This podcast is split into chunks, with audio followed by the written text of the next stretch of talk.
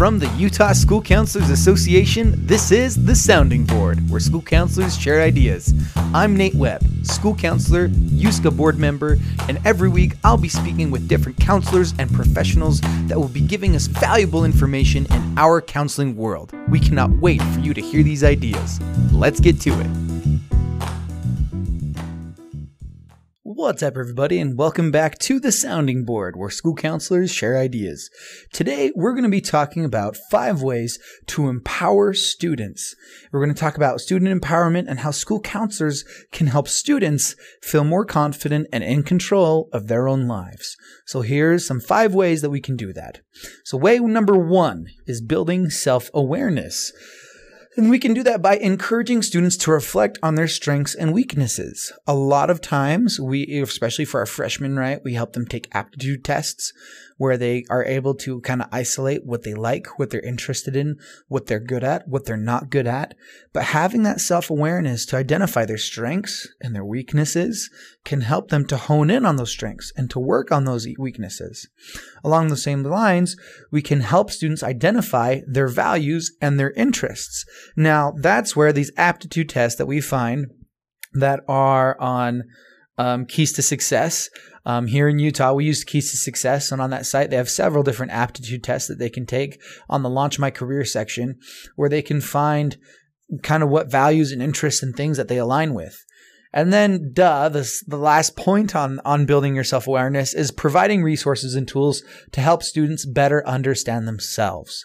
Now, there's so many things that helps kids with that. One of the best ones that we have um, available to us as school counselors, we have YouScience. If you guys aren't currently using YouScience, I highly recommend it because there's lots of little mini brain teasers, different things to help them um, identify the aptitudes to help them identify the things uh, that they're interested in to help better help them understand themselves so that they can you know choose a career um, after high school or even start thinking of a career in high school that they might be interested in. It's really normal for kids not to know what they want to do for the rest of their lives while they're in high school. But it's really nice if they can start thinking about it early on so it's not so daunting and scary to continue to ponder that when we get close to college time. And anyway, way number two to help empower students is developing goal setting skills. When we meet with our students for their CCRs, their college and career readiness planning meetings, um, we we set a four year plan and we set goals. Now, we do this to help encourage students to set goals for themselves you know, throughout life, we start to be stagnant in life unless we're constantly setting goals, unless we're constantly wanting to improve ourselves, constantly wanting to be better. And so, how can we help them set goals? Well, we can help them break these goals into manageable steps. Um, I remember in Boy Scouts, we called it SMART goals. You still talk about SMART goals all the time um, specific, measurable, attainable, timely, and relevant. Um, making these goals that are something that's tangible, something that you can, something to make it uh, qu- something you can quantify. There's the word I was looking for. Um, but if we can help break their goals into manageable steps, it now is something that's all of a sudden much more attainable and less scary. It's less of a dream and more of a goal, something that you can actually hit. And you can set goals in just about everything, you know? Let's say you want to be able to run a six minute mile by the end of your sophomore year then we can set specific, measurable goals. All right. Since I want to be able to run a mile at this pace, that means I need to train at this pace for this duration of time, and then at this pace for this duration of time, and then hit my six minute mile at this date, that kind of thing. Break it up into manageable steps. And then lastly, provide guidance and support through the goal setting process. As school counselors, we are here to help counsel, to help advise. We don't just say, okay, that's awesome that you want to be a brain surgeon. Good luck. Or that's awesome that you want to be a sales manager. Good luck. No, we help them. That's what the whole purpose of the CCRs, right? Is to help prepare them, to help make that four year plan and to help break that into manageable steps. You know, I had a, I had a kid. He's like, you know what? I want to be a lawyer. I'm like, okay, sounds good. What schools can you go to that have a good pre law program? Well, here in Utah, BYU has an amazing pre law program. Utah State also has an amazing pre law program. And so, okay, first you need to get into a, a school that has a good pre law program where you can graduate with your bachelor's in pre-law or you can get some other, you know, degree that you took a lot of law classes in. A lot of business administrators, excuse me, I'm yawning. Ugh. A lot of business administrators, um, they end up they, they it's a related field. Um, and then they, if, okay, I want to be a lawyer.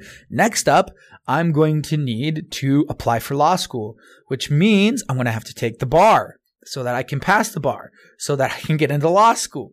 Um, or the LSAT. I think it's the LSAT actually. My bad, guys. I don't know. I don't know all the tests. But right, you got to take your entrance exam to get into law school. How are you going to study for that? Like break it up into the steps and help them see those steps and then be a guiding support for them through that goal setting process. All right. Number three, encourage decision making and problem solving skills. This one's a big deal to me because I feel like right now a lot of our problem solving and communication skills are being stolen by smartphones and social media. Emojis are replacing emotions and it can be really difficult. So we really need to encourage decision making and problem solving skills within our kids.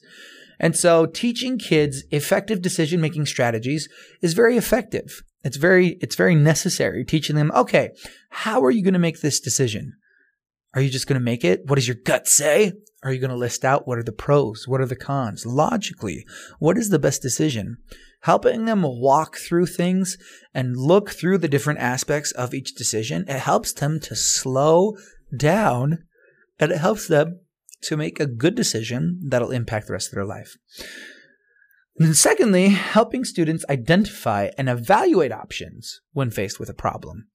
Um, a lot of times kids are faced with a problem and they're like, there's only one way out. I can only do X, Y, and Z. Or I'm not getting along with the teacher. I have to drop the class. Oh my gosh, we get that all the time. It's like, maybe, okay, let's look at all the options here. Let's look at all the variables. Have you tried speaking with said teacher? Usually they have not. Have you tried, um, it's usually, have you tried talking to the teacher? No. Okay. Have you have you tried X, Y, and Z? No. Okay. Let's look at our options before we make a decision and see what option is the best. But I want to do this. Okay. Let's look through and do pros and cons of the different options and see what is the best for you in your situation moving forward. And I'll be honest, sometimes that means drop the class. But a good portion of the time, that means to be resilient and use communication skills and talk to people. Um, and then also, we need to encourage students to take responsibility for their own decisions. This is a big one, especially in high schools when they have the power to choose their schedule. Um, their decision making, they need to learn that once you make a decision, you have to also live with the consequence of that decision. I've had several kids come to me fourth quarter. Oh my gosh, I didn't want this class. Switch me to a different class. It's the end of the term. I don't want an F. I'm like, that's not how this works. You chose the class. You choose the grade you get in the class. You don't just get to skip town because you feel like you're not going to get a good grade. And I, I feel and I fear that there are so many parents that are more concerned about their kids' good GPA that they do them the disservice of trying to strong arm counselors into dropping classes so that they don't have to have that F on that transcript. You, you need to, we need to teach our kids there are consequences to your decisions.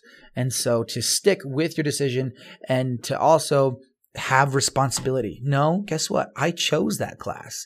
And because I chose that class, that means I'm going to keep that class. Anyway, so that's number three. Number four, provide opportunities for leadership and community involvement.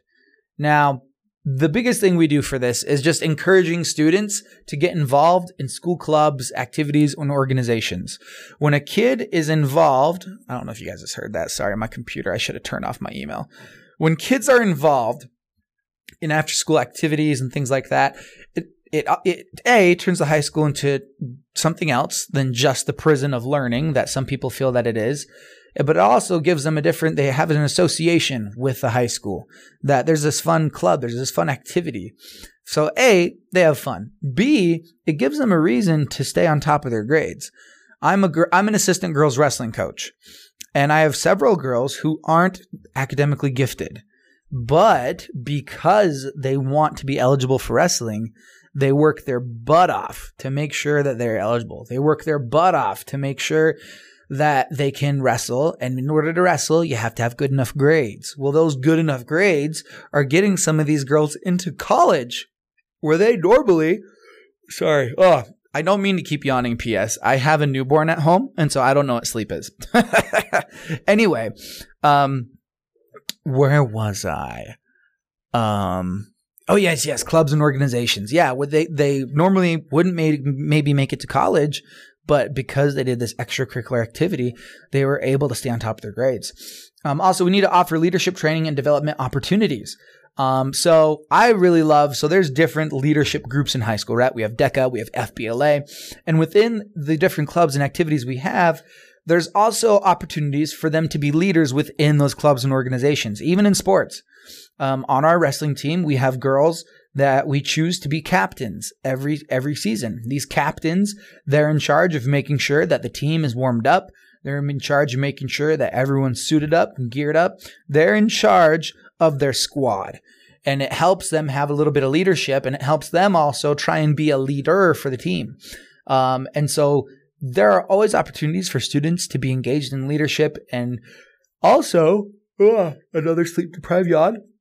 There's a lot of opportunity for community outreach in every single community. And so those are great ways to get involved. And then obviously connecting students with community service opportunities, like I just said. Um, because it's A, you're helping the community, but B, you're building that habit of service. Um, okay. And last but not least, number five is fostering a growth mindset. And we can do that by encouraging students to embrace challenges and see failure as an opportunity for growth. So many students, oh my goodness, so many students, they, they just want the easy way out. They just want, you know, I'm just going to drop this class, you know, it's like, no, do the hard class. You know, I we we have some staff members at a school that I work at who encourage kids, hey, you don't need this class. Just take the easy class. And we really have to kind of pull that staff member aside and be like, hey, there's a reason we have them taking these challenging classes. It's to help prepare them for the future we're not just giving them a free ride. We want them to earn this high school diploma and we want to prepare them for the next step, whether that be trade school, on the job training, college. I don't care what it is. Learning how to work hard in high school is going to teach you how to be a hardworking student or worker after high school and having that growth mindset because we're embracing challenges is amazing. Also, if we can see failure as an opportunity for growth instead of as a failure, it also helps to protect them against a lot of mental health stuff. So many kids are anxious because if I can't do it perfectly, then I'm not going to do it at all. When the reality is, dude, it's okay to mess up. It's okay to have failure because that's when you grow. Anyways, I could go on. Um, also, we can teach students to develop a positive self image. This is a big one, especially with social media, right? It's hard to have a positive self image if you're always comparing your life to the fake highlights of someone else. And so we recommend a, kids shouldn't be on social media, but we also recommend maybe help kids learn how to have some positive affirmations for themselves. Learn, teach them how to talk positively to themselves so they can see themselves in a positive light. And then obviously providing resources and tools to help students build resilience and overcome setbacks. We all have access to counseling. We all have access to different tools and services that we can give our kids if they need it. And so guys, by helping students build these skills and attitudes, we can empower them to take control of their lives and achieve their goals. Anyway, guys, thank you so much for listening to this episode of The Sounding Board. Tune in next week for more ideas from school counselors like you. Have a great day, and we'll see you on the next one.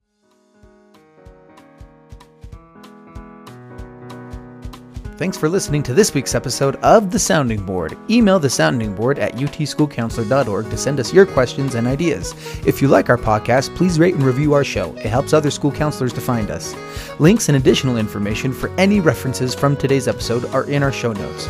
Check out our website at utschoolcounselor.org where you can listen to past podcast episodes, register for any of our professional development opportunities, and become a member of the Utah School Counselors Association. USCA members also receive a bi monthly newsletter to stay up to date on current Utah school counseling news, events, and issues. You can follow us on Facebook and Instagram at Utah School Counselor and on Twitter at USCA Tweets. The mission of the Utah School Counselors Association is to support professional school counselors in their work for students through advocacy, professional development, recognition, and support. This podcast would not be possible without the support of our members. We'll have more ideas to share with you next week. Let's go.